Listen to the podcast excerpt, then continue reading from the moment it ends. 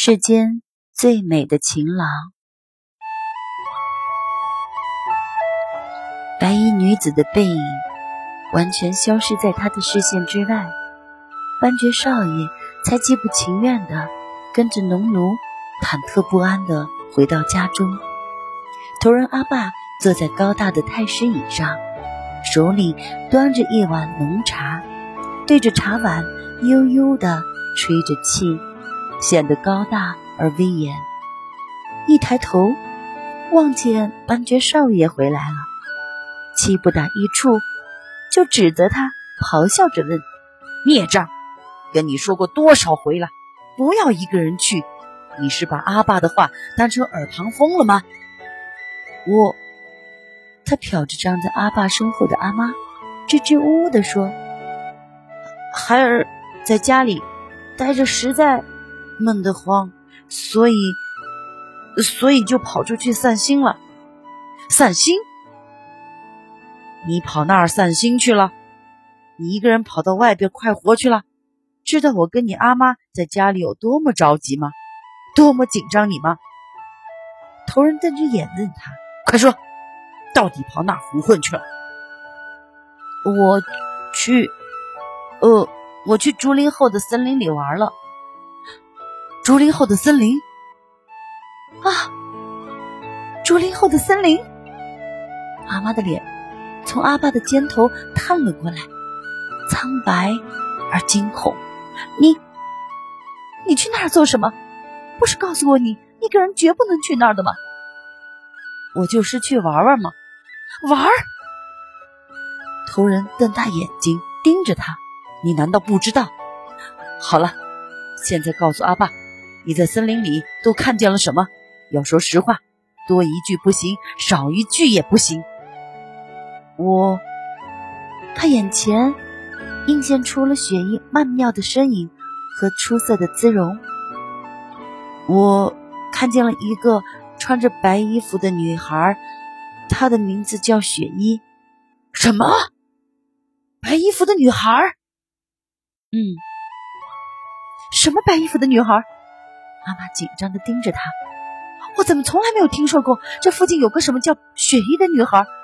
你是不是听错了？还是阿妈好像感觉到哪里有些不对劲，连忙转过身，望着头人，不无恐惧的问道：“难道，难道是？是什么？”头人不耐烦的瞪了妻子一眼：“你就听他胡说！这里哪里来的什么白衣服的女孩？那片森林里根本就没有一户人家，而且……”要我没有允许的话，闲杂人等根本不可能进到那里去的。就是因为这个，我才怀疑啊！头人妻子这么一说，眉头立即皱了起来。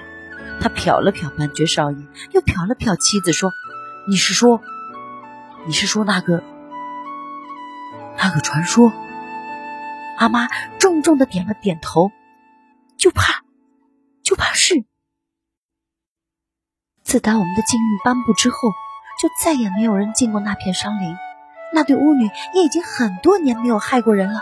听说只要碰上他们的男人，就会被他们下蛊，从来没有活着走出来的。难道我们的儿子碰上的是什么巫女不巫女的呀？他瞪大眼睛，一脸惊恐的看着父母说：“她就是个长得漂亮的姑娘。”我还从来没有见过像她那么好看的姑娘呢！你给我闭嘴！头人盯着他大吼了一声：“再胡说，我就把你关起来！”